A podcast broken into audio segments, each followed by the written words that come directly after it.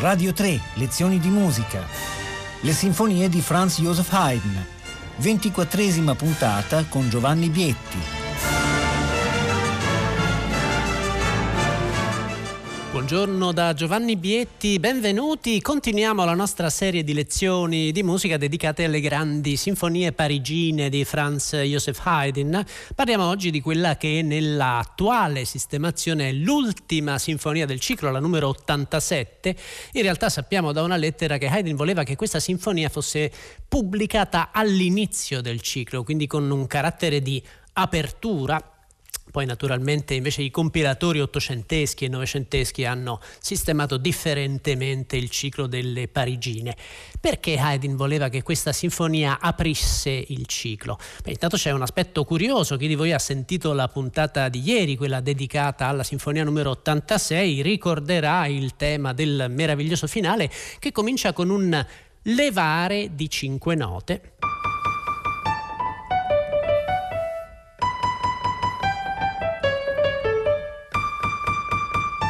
Ora questa sinfonia, la numero 87, comincia con un motivo quasi identico, perché i violini cominciano.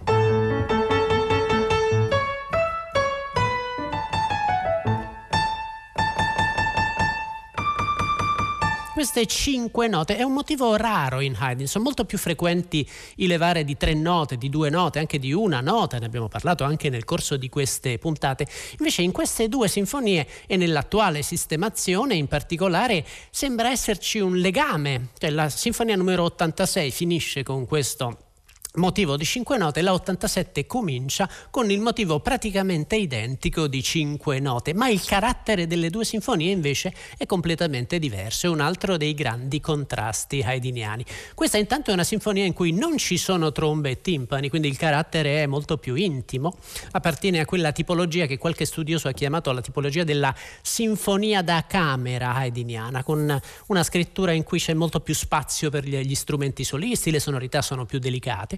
Haydn però contrasta questa tendenza, una delle sue, delle sue come dire, delle strategie preferite di Haydn è quella di unire più elementi stilistici, ne abbiamo parlato in continuazione. Quindi, per esempio, questo carattere, il tema comincia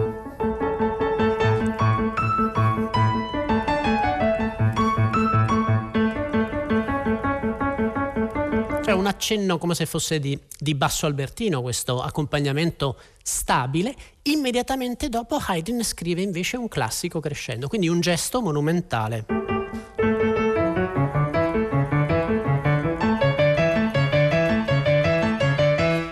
Scrive questo crescendo affidando prima il tessuto soltanto agli archi, poi entra il flauto, i violini si spostano all'acuto poi entrano anche gli oboi. E poi arriviamo al tutti orchestrale con i corni anche. Quindi questo tipo di gesto è un gesto, ne abbiamo parlato nel corso di queste, soprattutto nelle puntate del precedente ciclo delle sinfonie haydniane. Il crescendo è un gesto che normalmente gli studiosi eh, come dire, collegano alla cosiddetta scuola di Mannheim, questa grandissima orchestra dell'elettore palatino di Mannheim, nel quale c'erano questi grandi musicisti come, come Stamitz, come Toeschi, come Cannabi, che sviluppano uno stile orchestrale preciso ed è proprio questo stile che Haydn cita evidentemente nella sinfonia numero 87. Una particolarità di questo primo movimento, di cui adesso sentiamo l'intera esposizione, è il fatto che Haydn scrive non un secondo tema, ma due secondi temi molto nettamente caratterizzati, ognuno dei quali, guarda caso, è però basato sul motivo iniziale, sul ritmo del motivo iniziale. Quindi questo battere e poi cinque note di levare. Sentite il primo dei due secondi temi.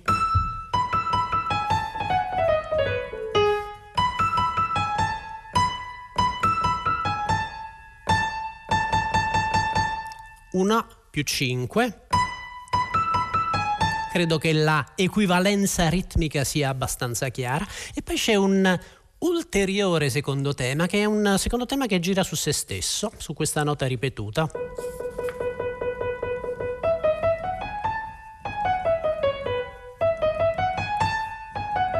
Sono sempre cinque note più una.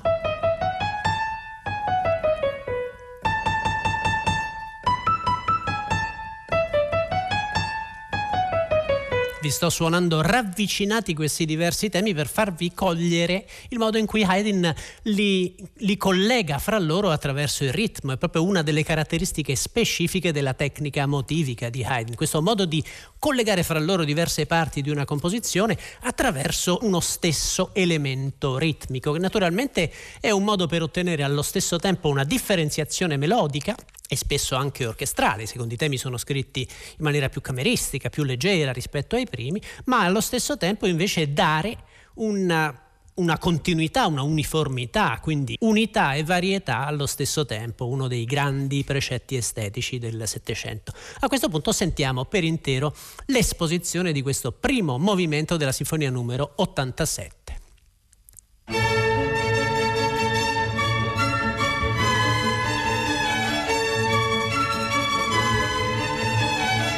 Crescendo.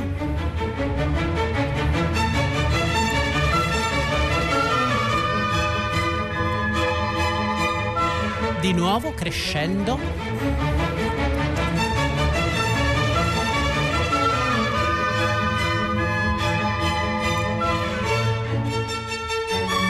Transizione.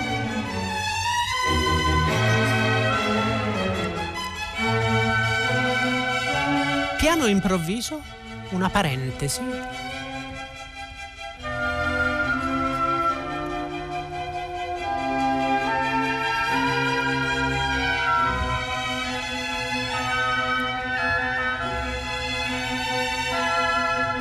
Primo dei due secondi temi, eccolo.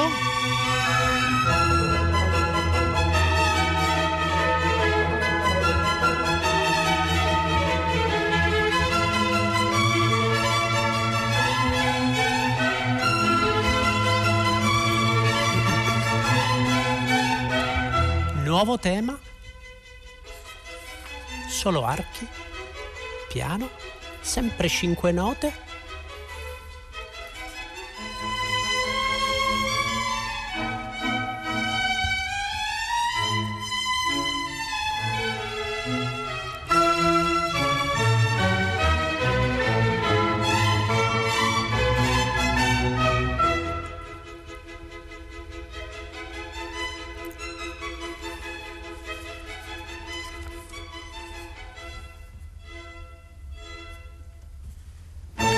questa naturalmente è la ripetizione della esposizione che come sempre sentiamo per due volte. Ora quello che mi interessava era farvi sentire questa estrema uniformità dei materiali e allo stesso tempo la varietà. Avete sentito come il Quest'ultimo tema si presenta come una piccola parentesi, solo archi piano e intorno invece è circondato da elementi che sono molto più sonori e molto più brillanti, però con questa evidentissima uniformità ritmica. In questa sinfonia, numero 87, come era successo anche nella precedente, quella di cui abbiamo parlato ieri, in realtà questa viene scritta prima della numero 86, il, l'adagio, il secondo movimento, non è in forma di tema con variazioni. E lo dico perché le qu- prime quattro sinfonie del ciclo, 82, 83, 84, 85, hanno tutte dei movimenti lenti in forma di tema con variazioni molto diversi fra loro. In questo caso è l'unica delle sei sinfonie in cui l'adagio accenna molto nettamente alla forma sonata, anche se è una forma sonata compattissima, senza lo sviluppo, ma c'è una particolarità che è l'uso degli strumenti a fiato solisti. Haydn dà uno spazio assolutamente insolito agli strumenti solisti e questa è sicuramente una delle ragioni per cui avrebbe voluto che questa sinfonia fosse la prima del ciclo, la prima pubblicata, perché dare spazio agli strumenti solisti voleva dire naturalmente in qualche modo dare spazio ai musicisti dell'orchestra, cioè ai, ai eh, grandi esecutori ai quali si rivolgeva questa musica. Ricordiamo che Haydn scrive queste sinfonie per un'orchestra che non è la sua per quasi tutta la catena Haydn scrive per la propria orchestra, la grande orchestra di Esterasa, che lui aveva fondato che lui aveva in qualche modo portato ai massimi livelli europei e Haydn spesso scriveva, quindi gli scherzi contenuti nelle sue grandi sinfonie sono indirizzati a musicisti che lui conosce perfettamente. Immaginate che nel contratto haydniano ad Esterasa lui era anche responsabile della disciplina dei musicisti. Se scoppiava una rissa fra i musicisti era il Kapellmeister Haydn che doveva dirimerla, che doveva pacificare i contendenti. E quindi molto spesso Haydn giocava degli scherzi specifici ai suoi musicisti, ne abbiamo parlato in passato, magari scrivendo una parte per corno difficilissima che va in zone impervie e acute ed era proprio il cornista, il suo cornista che si chiamava Franz, il cognome era Franz, che in qualche modo si trovava davanti a tutti a dover eseguire queste parti difficilissime, scrivendo per un'orchestra parigina nella quale suonavano contemporaneamente, questo lo sappiamo da testimonianze contemporanei suonavano allo stesso tempo dei professionisti e degli amateur, quindi dei dilettanti di alto livello, Haydn si preoccupa ugualmente di dare spazio individuale ai musicisti e in questo secondo movimento, questo adagio, lo spazio solistico è uno spazio assolutamente straordinario. Abbiamo visto in una puntata precedente la sinfonia numero 84 nella quale Haydn scrive una cadenza per l'intera orchestra con tutti i fiati solisti. Bene, in questo secondo movimento, che pure non è in forma di variazione, Haydn scrive due diverse cadenze. Una alla fine dell'esposizione e una alla fine della ripresa. E sono proprio una classica cadenza in cui l'orchestra si ferma e poi cominciano i fiati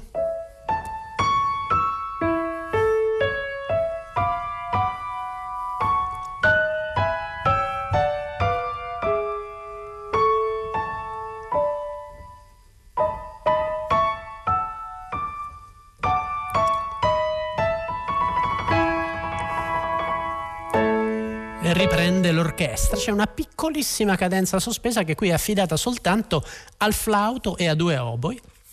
E alla fine della ripresa invece la cadenza comincia praticamente identica e poi ci sono degli scambi fra flauto e oboe solista, viene espansa con un senso veramente meraviglioso di rilassamento complessivo della composizione. Sentirete anche che il tema iniziale di questo movimento apparentemente è un normale tema di adagio affidato agli archi.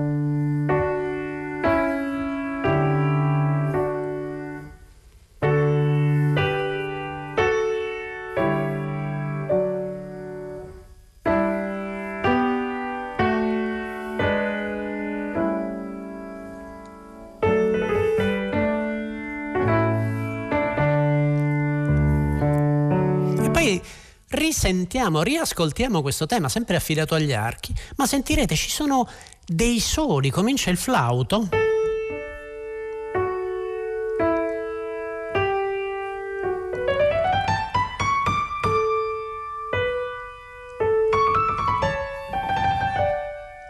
Poi comincerà un solo di oboe, poi un solo di fagotto, ossia al normale tessuto dell'adagio in forma sonata sia pure estremamente compatta, Haydn già sovrappone degli spazi solistici, degli spazi assolutamente meravigliosi. Ora vi faccio sentire per intero l'esposizione con questa sorprendente cadenza conclusiva. Vi renderete conto anche di un'altra strategia hediniana di cui abbiamo parlato molto spesso, nel momento in cui i soli cominciano, gli strumenti a fiato, solisti, cominciano a cambiare il tessuto della composizione, Haydn cambia il tipo di accompagnamento. All'inizio lui scrive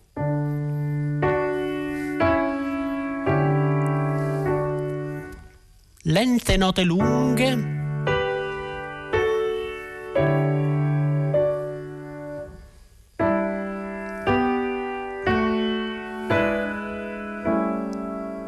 Quando c'è movimento tutti gli strumenti suonano insieme, ma improvvisamente cominciano i soli e sentirete i violini accompagnare.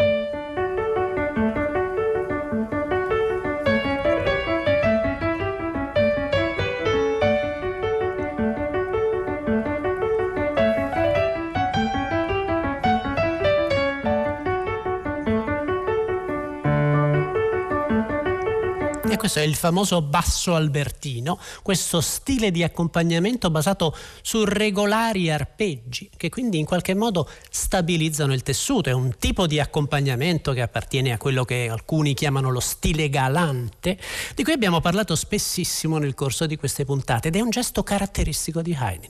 Cominciare con un tessuto in qualche modo meno regolare e poi regolarizzare progressivamente, magari con un secondo tema o con un tema cantabile che entra improvvisamente, quindi variando molto sottilmente il tessuto complessivo della composizione. A questo punto sentiamo l'intera esposizione di questo meraviglioso adagio, secondo movimento della Sinfonia numero 87.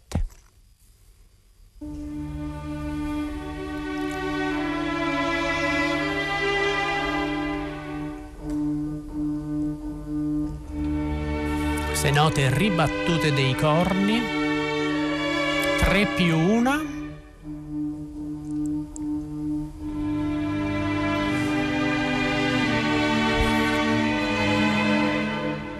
ed ecco la cadenza chiude.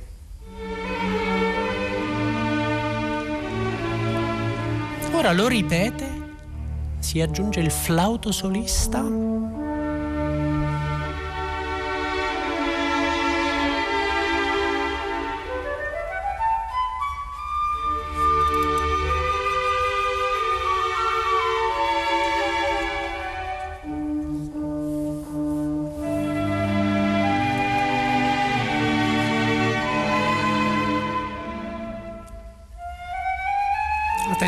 oboe solista e basso albertino, eccolo.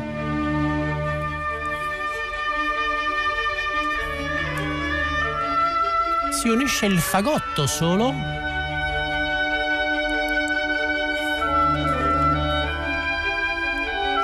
Primi violini.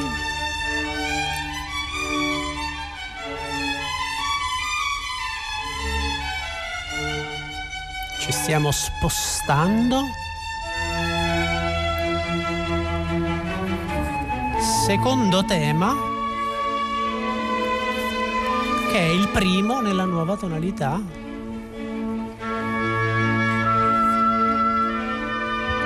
Nei fiati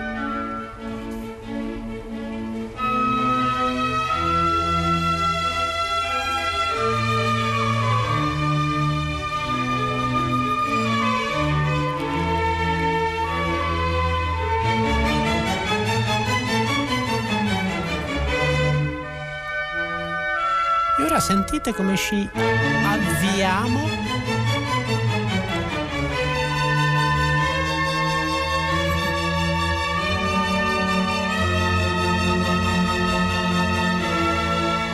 Cadenza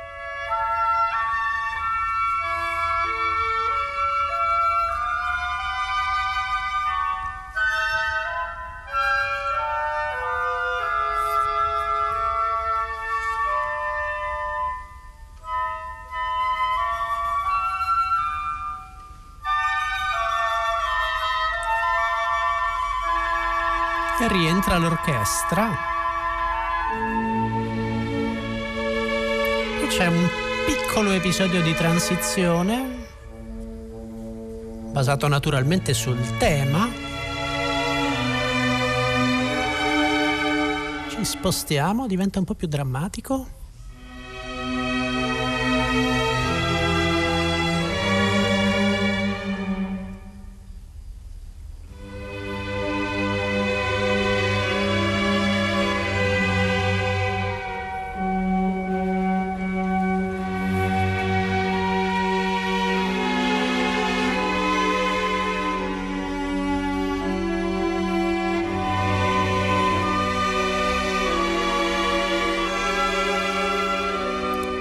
Poi?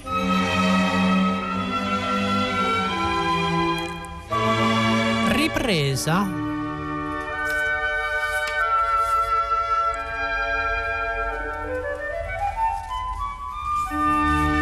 E questa è letteralmente, l'avete sentita, riscritta, il tema passa nei fiati, c'è di nuovo il solo del flauto immediatamente, ma è chiaramente la ripresa, quindi questo piccolo episodio che c'è fra la fine della cadenza e la ripresa è talmente breve, non possiamo considerarlo uno sviluppo, è una ritransizione, una riconduzione in qualche modo. Questo tipo di forma, una forma sonata in cui non c'è sviluppo, è abbastanza tipico dei movimenti lenti, degli adagi, molto spesso viene chiamata addirittura forma da adagio, ma vi dicevo, la, la, l'esposizione quindi viene più o meno ripetuta regolarmente, ci sono di nuovo i meravigliosi soli dei fiati che abbiamo sentito e poi arriviamo di nuovo a questa cadenza conclusiva che però Haydn amplia, amplia in maniera veramente sublime, con una leggerezza meravigliosa. Volevo farvi sentire quindi la fine della, della ripresa, nel momento in cui stiamo avvicinandoci al termine del movimento e questa nuova cadenza espansa. Sentite l'effetto che Haydn riesce a creare in questo adagio.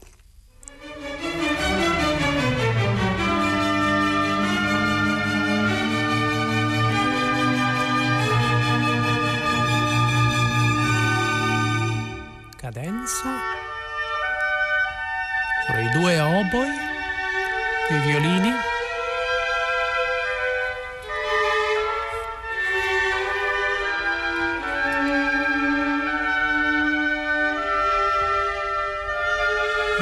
improvvisamente sentite il flauto?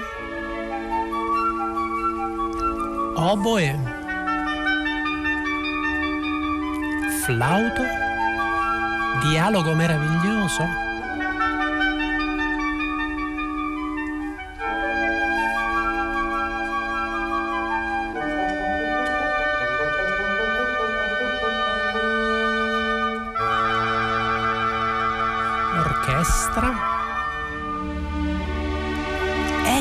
Flauto.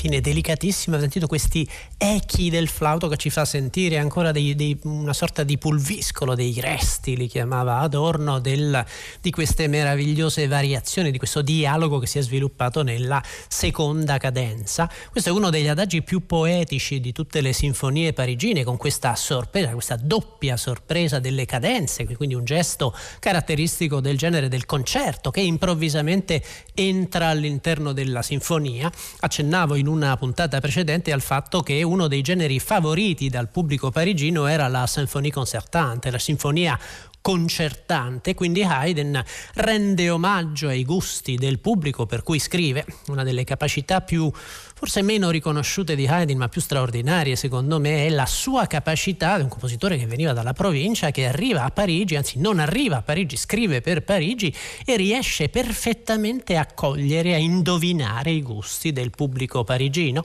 Ricordiamo anche che proprio in questo periodo Haydn frequentava moltissimo Mozart, suonavano insieme in quartetto, Mozart era stato a Parigi più volte sicuramente gli avrà anche raccontato qualcosa dei gusti del pubblico parigino.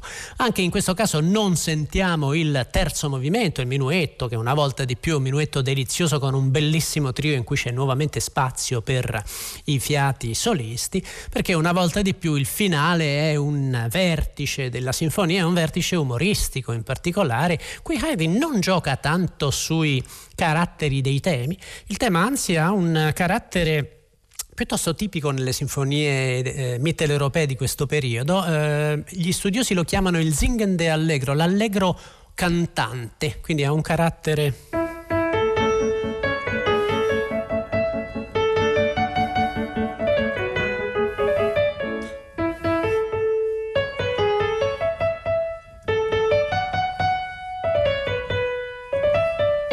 esattamente un tema spiritoso come quelli di molti finali haydniani, piuttosto un tema cantabile, come sentite che viene immediatamente sviluppato in un gesto che abbiamo già sentito in questa sinfonia, increscendo.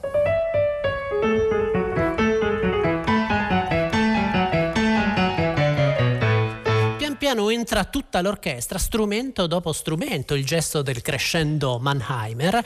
Che cosa è interessante di questo movimento? L'insistenza su questo tema cantabile iniziale, lo sentiremo due volte nella tonalità principale, poi lo sentiremo nella nuova tonalità.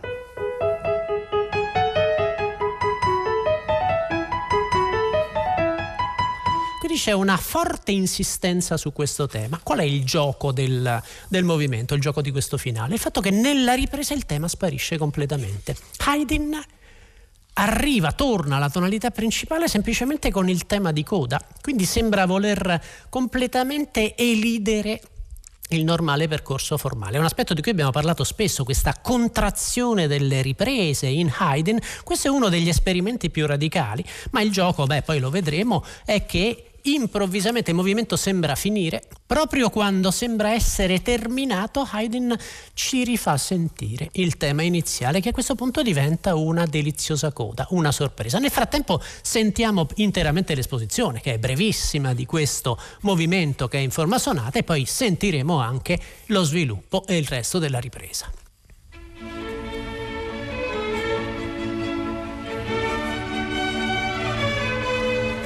Crescendo.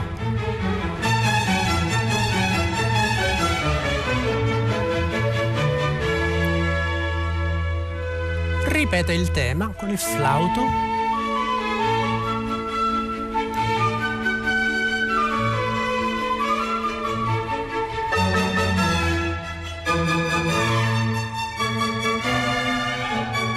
Transizione. Di nuovo il tema.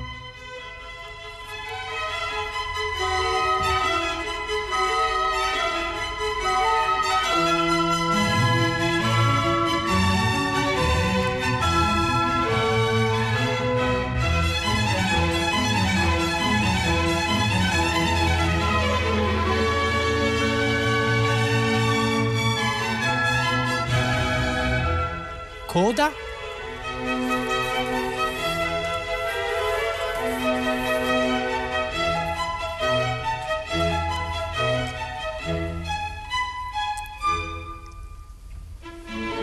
E questa naturalmente è la ripetizione dell'esposizione. Se noi adesso sentiamo lo sviluppo e la ripresa, beh, vi renderete conto, questo, questo tema qui,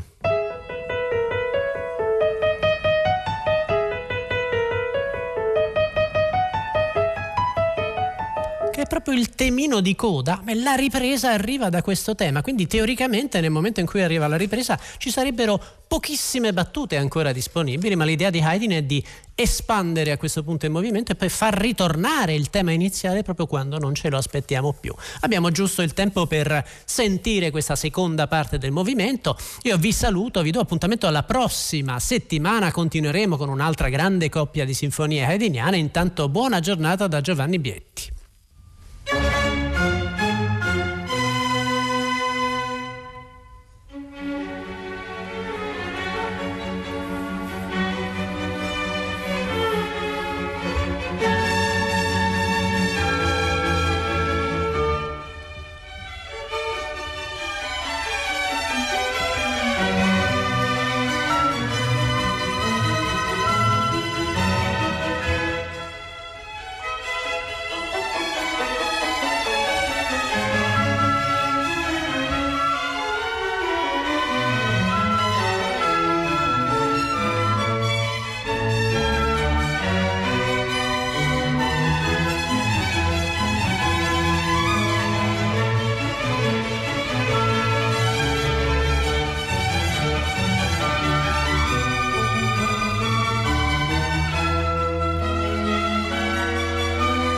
Tornando verso l'inizio?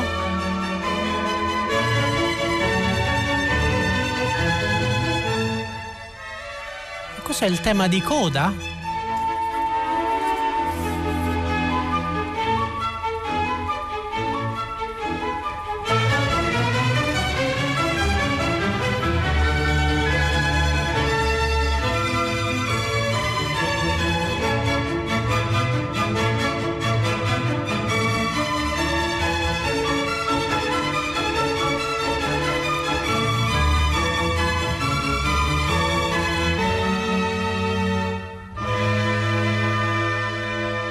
Ecco la sorpresa.